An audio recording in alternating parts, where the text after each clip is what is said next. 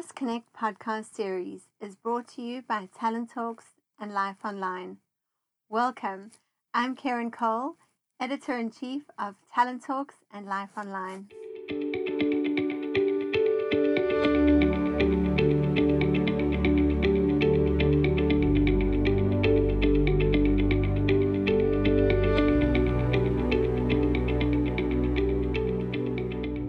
Welcome to our listeners. Joining me today for episode six and the last episode in our Power Skills series is Dr. Corinna de Bruin. Dr. de Bruin is, of course, a registered counseling psychologist with more than 25 years of experience behind her. And we certainly have enjoyed recording this series, focusing very much on the skills that we need in this day and age in order to cope with the world around us and especially post pandemic. Today's episode is really exciting and one that I think we all need a bit of guidance towards. And we're really focusing today on how we're going to adapt or how we're needing to adapt to a hybrid world of work. So, welcome, Dr. Corinna. Thank you so much, Karen. Fantastic. So, tell us now, in your experience working with organizations, are you finding that hybrid workplaces are indeed the new normal, or are we starting to revert back to the way it was, perhaps? Mm. Yeah, Karen, the, the, the, pandemic has really pushed most organizations into um, a, a new way of work. And many organizations have indeed implemented a hybrid work model where a, a, part of their workforce continue to work on site while others will be alternating between working on site and working remotely. Um, but of course, we know it's not possible for all industries or all job roles. But we do see a trend internationally and locally for remote work to continue past the pandemic, um, specifically then for those industries and, and the roles where it is indeed possible. If we look at some survey results, um, a, study that was done by uh, Microsoft um, 73% of the global workforce have indicated that they would prefer to uh, prefer to keep on working remotely um, after the pandemic. So that was in 2021 the um, the, the results there. Um, and then in another study, we saw that almost 50% of employees um, that had been born after 1980 would consider leaving their current roles if they weren't uh, um, allowed to continue working remotely. That was that was a, a Bloomberg um, Wealth study. Um, we also saw that 83% of employers believe that the shift to re- remote or hybrid work has been a successful one. So, um, specifically, many organizations saw increases also in productivity among the remote workforce, as well as an increase in their bottom line. But um, having said this, we also have to be aware of the fact that um, remote work and hybrid work has really become uh, polarizing between employers and organizations. Um, some who consider it to be a very acceptable new normal, and those who consider it as having um, a severe negative impact on the culture of the organization and the innovation that needs to take place in the workplace. So many managers are quite hesitant to um, actually embrace the shift to uh, to flexible work arrangements. Um, whether, whether we say it's a new normal or whether it's not a new normal, um, you know, there's there's still this polarity. What was quite interesting is that although many organizations do work in a hybrid fashion, towards the end of 2021, McKinsey reported that around 68% of organizations still had no plan or a detailed vision in place for, for hybrid work. So it's easy to think that hybrid work is just a combination of, you know, working a little bit in the office and working a little bit from home. But on a practical level, it's important that organizations need to realize that a one size is it's not a one size fits all situation here. So, mm. so managers need to be um, upskilled um, yeah, there's a lot of, of, of thinking that needs to go into this before a an organization actually fully embrace this um, uh, hybrid model of work. Absolutely, because I think there are many benefits to be had, but from an organization's perspective, a lot of those benefits are benefits that the employee receives. I mean, there is, there is a few to the organization, but from from their perspective, you know, if they lose if they lose that sense of community, if they lose that innovativeness, you know, that that is generated within the walls of that organization, you know, it, it's it's hard for them to to kind of get back to that. Coupled with a lot of leaders perhaps not having, you know, their struggle as it is to to lead within the the bounds of an office. Um, to to develop some of the skills they need to to now develop or to to lead appropriately in this hybrid world of work it's quite a big transition right? What are some of the other challenges that we're facing as as we transition to this mode of working? Um like you mentioned this that that's this hybrid fashion of uh, working in hybrid fashion have many benefits to employees also to teams and the organizations um, specifically for um, experienced employees in defined roles where they know what exactly what is expected of them and um, where they form part of a team that they trust and they can easily turn to when in need. But uh, yes, there indeed there's a number of challenges, and in a very recent article, um, a Business Tech article, a number of issues were highlighted. Um, for example, um, uh, remote work is often very difficult for new employees jo um, that join a company, especially when they are inexperienced and relatively young. So, so they, they don't understand the culture of the organization. Um, and also often, you know, with these new employees, we have to have mentorship programs, but the, the results or the impact of the mentorship programs are often put into question, where these new entrants often have to manage the interact uh, interaction with um, with the mentors. Remote or hybrid work is much worse for building new teams, new teams that need to take on new tasks. Um, there was a 2021 survey by Microsoft and Berkeley University where they looked at the um, uh, anonymously, of course, at 60,000 employees' messages and chats. And they found that the number of messages within the teams grew significantly as people tried to connect with clients and so, but the information sharing, the the the, the real core of of of connection also in their business environment that actually decreased. Another challenge is people usually um, communicate with pre-existing teams, but they are far less likely to connect with new employees in other teams. And we also know that across teams, there's a lot of information sharing that needs to be uh, needs to take place. Um, specifically also for for um, innovation and new knowledge creation.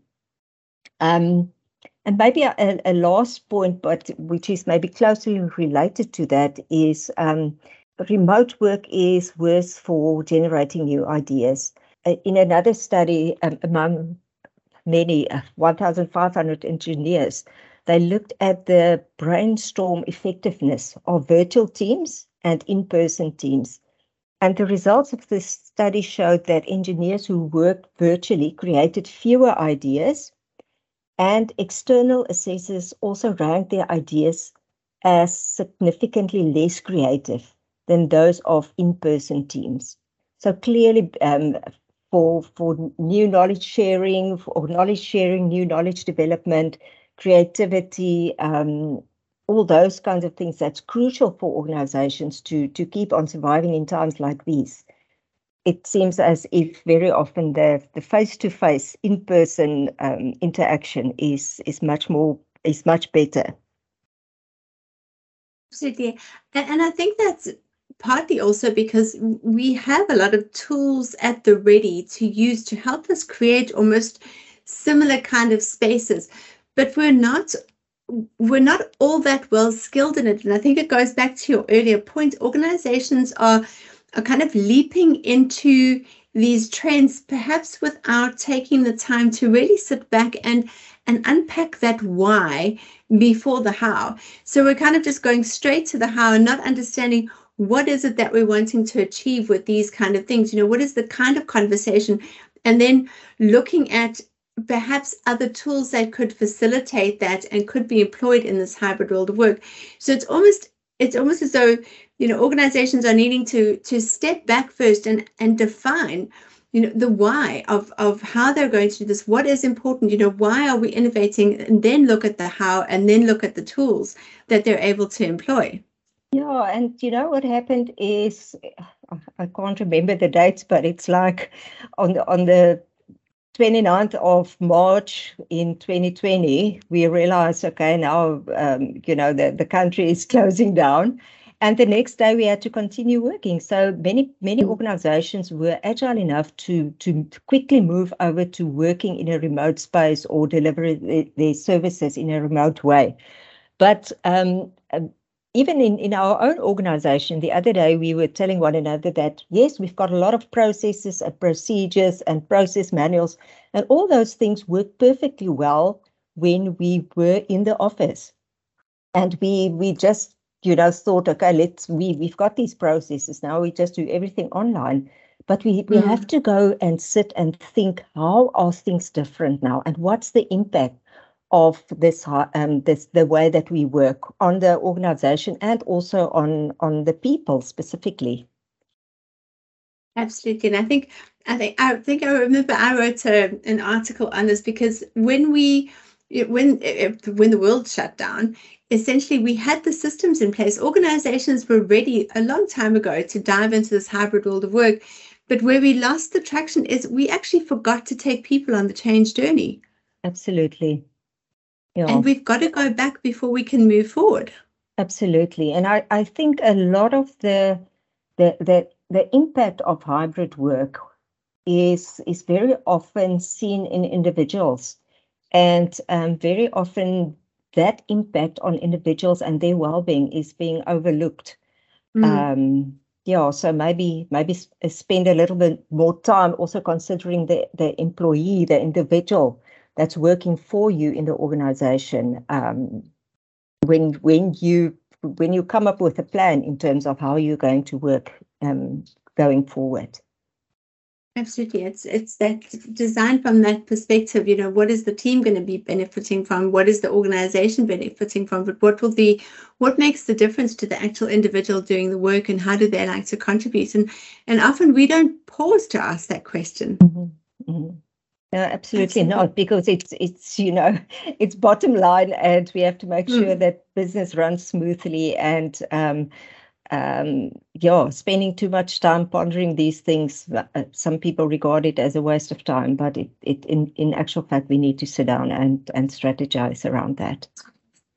And that it leads me to another point that I, I would like to get your your view on, but you know, since we've transitioned and since the world has found that there is another way, and individuals are reluctant to to go back to the old ways of working. And indeed, what I think has happened is we, there's been this massive value shift, where people have suddenly realized, or I suppose almost we had a, a an existential crisis in mass going through that, where we really sat back and suddenly had this time to to question what we valued in life, what we enjoyed spending our time on. It, it was just that that break from the hamster wheel mm. that kind of just put things into perspective.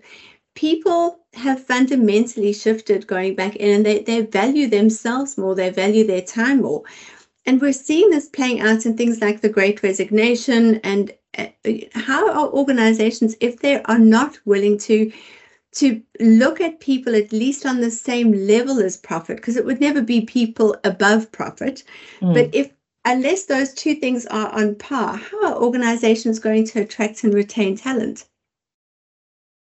Yeah that's a that's an interesting question. Um we you know in in what we are reading these days in the literature and what we see in the market is that um, uh, exactly what you are saying that that people have um, uh, decided, you know, this is what's important for me, this is what I value. And we very often see that people that, um, especially uh, uh the younger generations, they will quickly move from one organization to another if they don't um, get the, uh, know, when their needs are not met. But I think in terms of getting the right talent, it's I think um, it's still important to make sure that the organization has a very good understanding of their values and what they value. And then also when you do, um, uh, um, when you appoint new people in the organization, it's important to also make sure that there's an alignment between their values and what they need from the from the um, organization and, and from the workspace. But it's also important to to uh, have discussions with these people when you have the, the onboarding um, to make sure that they exactly know what is going on in the organization, what is expected, what's the goals, um, especially mm. in terms of clarity, you know, get clarity on what, what is expected. So yeah, it's it's not an easy task to to um, get people on board in an um, context like this. Absolutely, and I think this is where again organizations should really just pause and you know even though eh, we know how busy it is with Inside, but this is a great avenue that perhaps external help can be sought in order to to help them kind of you know take stock before moving forward at, at pace and actually having to sit through the consequences of some of these decisions that are going to be made in too much of a hurry. Absolutely, you know, and if if you if you do appoint um, new employees and you don't see them on an on an everyday basis, or if you don't see them every day, um, it, it's very hard to also gauge as to how are they doing, what's happening. So one really has to, with your on- onboarding and with your management structure, you have to make sure that there's a lot of communication, a lot of connection between between the new people, and um, also trying to to create um, opportunities for mm. Um, new people to to move into the team, to connect with the team. Absolutely. Now, Corinna, take us through some of the skills, and particularly the power skills, um, that a, a leader or, or, you know people within a team would really need, or the skills and competencies that they would need to kind of drive sustainable performance within the hybrid workplace. Hmm. Karen, there's I think there's a number of things. So maybe if we look at the the employee level. Um, managing time and schedules effectively is probably one of the most basic things, but it is one of the most important things. If you can't organize yourself and if you can't organize your work and your time, you are going to find it very difficult to to cope in a situation where you have a little bit more autonomy, um, where um, your colleagues don't remind you of what you need to do, and and in order to, to cope with your stress and manage your stress, it's really important to, to look at time management and managing yourself. Um, you know, understanding what your, your strengths are, understanding your personality um, um, makeup. Uh, it's interesting where I've, I've seen on a on a personal level, I've seen I've know I know a couple of people where um, they need a little bit more structure, um, and the structure that they got from the office environment is not necessarily at home. And they really, really struggled because there was not a, um, a secretary or a PA, you know, sitting next to mm. you almost all the time and helping you to to to manage your stuff. So time management, um, personal management, extremely important. Other thing is um, ensuring that you um, find a good balance between work and life and um, being able to put boundaries in place um, in terms of when you work, um, when you spend time on important home roles, um, understanding when it's um, important to take a break, understanding when your workload is too high, and then also be able to to voice that, to have the the courage and to have the communication skills to voice it when when things are not not going well with you. Um, another skill, which is maybe not a, a soft skill, but um, uh, a, um, upskill yourself in terms of technology and collaboration tools. We know there's so many out there, and for some people, it's very easy to cope with these and deal with these and to learn. Um, you know, Google if you don't know how to to um, work with these tools. But um, it, it is one of the most basic things that can cause a lot of frustration if people don't have the again want to say I have the courage to upskill themselves with, with the new technologies. And um, and another very important one, and that's a little bit one of my hobby horses, is self-directed learning. People need to be mm. self-directed mm. learners. Um, people need to be encouraged to take time for self-development, for self-reflection, for learning. Yeah, so that they actually realize I, you know, I need to do a little bit more of that, or I know where to find the answers, or I can solve the problem in this way or that way. So that's that's maybe on an employee level, but I think we shouldn't forget that from a manager perspective, uh, it is um, managers would need to be trained to cope with um, being a manager in this hybrid world of work as well. You know, looking at um, how they communicate, um, how they communicate to employees what is expected of them, um, how the hybrid work model might impact their, their roles and their responsibilities. So communication is extremely important.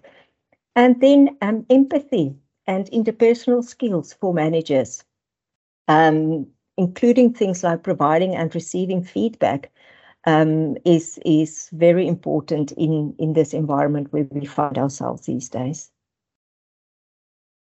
Absolutely, I think that uh, share your your your drive for for getting people to to follow a very self-directed learning path because we're not going to keep pace unless we set that cadence and i think that's one of the biggest things that people within organizations are struggling with is that shift to from being you know, told what training I can go on and when I can go on it, to actually making learning almost a habit and learning in the flow of work a habit. Absolutely. You know, on a daily basis, I very, very often we ask in our team, so what did you learn this week? What did you learn last week? And sometimes people, you know, it's very hard to to say I learned that or I learned that. But Mm. On a daily basis, you must learn something new. I learned this morning how to make a bookmark. I mean, it's a very basic thing um, on on Word, but I feel very chuffed with myself to bring in a hyperlink at the bookmark. So that's my learning for today. I think that's fantastic. And I think it is important that it doesn't all have to be that serious, but just exercise that muscle of learning. And it's something we, you know, I, I do feel that learning becomes foreign to us when we step into an organization and it shouldn't be it should be as natural as as picking something up on pinterest or learning to to do anything it should just be that next reach reach for and that we do anyway in our personal lives we just need to apply that more in an organizational context yeah and there's there's so many opportunities out there um, of course, you need to be able to distinguish between uh, false news and what is good information, and being able to be critical. And but some basic things, like it's, I mean, Google is one of my best friends these days.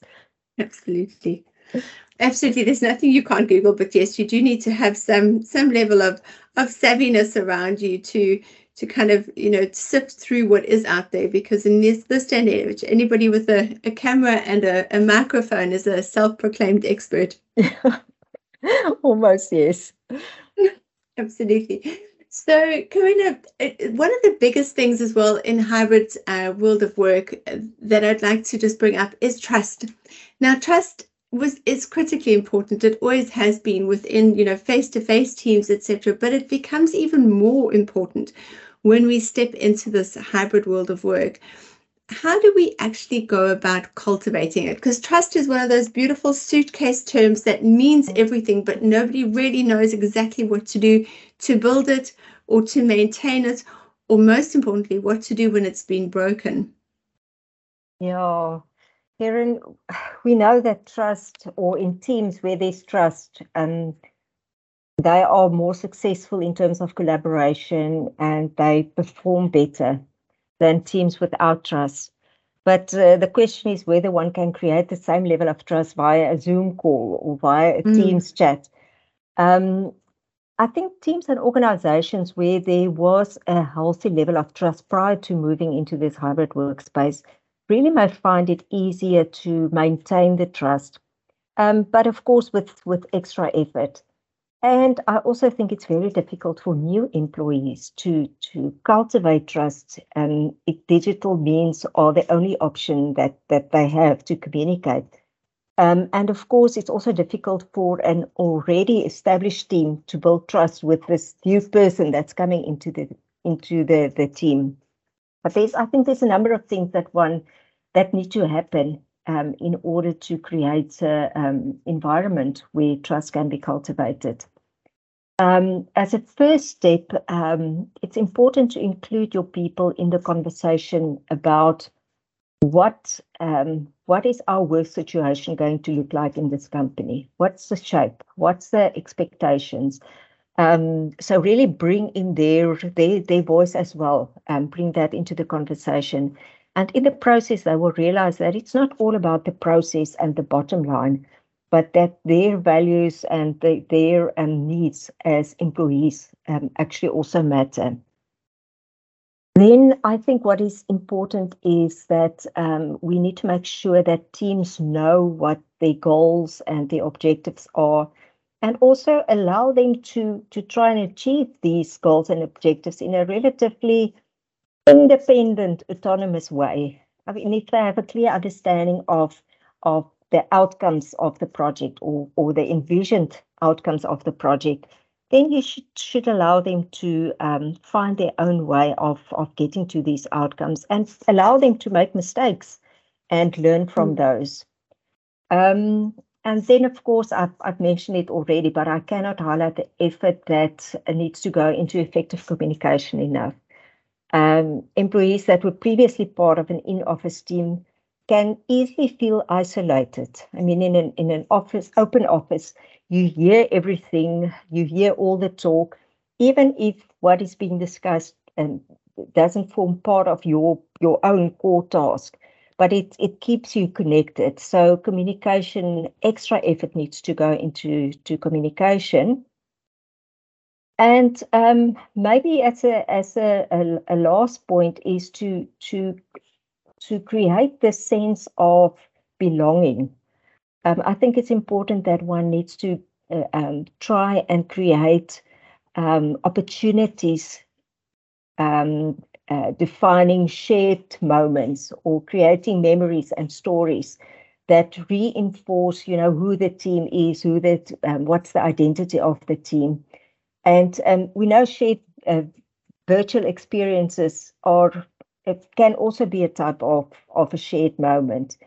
Um, but one has to be much more intentional about these moments um, because on when it's in a digital format, because we know um, in the office these moments very often ha- happen spontaneously, but we, you you have to actually plan a little bit more um, around creating a space where we can share these these moments.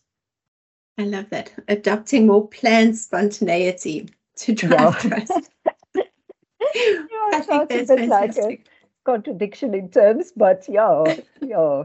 but absolutely, if you wanted, I mean, it's it's it's the same as a marriage, right? When it gets when it gets into that 20 year mark, you do need to to plan some of those spontaneous things you you did when you were younger. And I think it's a bit like that as well. You know, we've just got to become a little bit better and I suppose deliberate in our practice. You know, again, understanding why we're doing these things and then looking at the best tools to to achieve that. Absolutely. Fantastic. I have really enjoyed the series with you uh, dr de bruyn or corinna thank you so much for joining me. Um, for those listeners that are perhaps joining in for the first time this is part six um, of our six part series and we've been covering the power skills that individuals need to develop if they are to remain relevant both now and in the future Joining me in these in this series of conversations has been Dr. Corinna de Bruyn, and she is the director of JVR Academy, a company that, of course, specializes in customized solutions to develop critical workplace power skills. Thank you so much, Dr. Corinna. Thank you, Karen, and thank you for the opportunity. I also really enjoyed it, and all your questions made me really think about our own situation at JVR as well, our our own, own teams. I've done a lot of reading, so lots of benefit for me as well. But I also think the um, the the series just demonstrated that in a world where one person gets up in the morning uh, where the other person is um, going to bed almost across the you know the crossing borders it is quite possible to get things done even if you're far far away from each other absolutely fantastic thank you so much Thank you.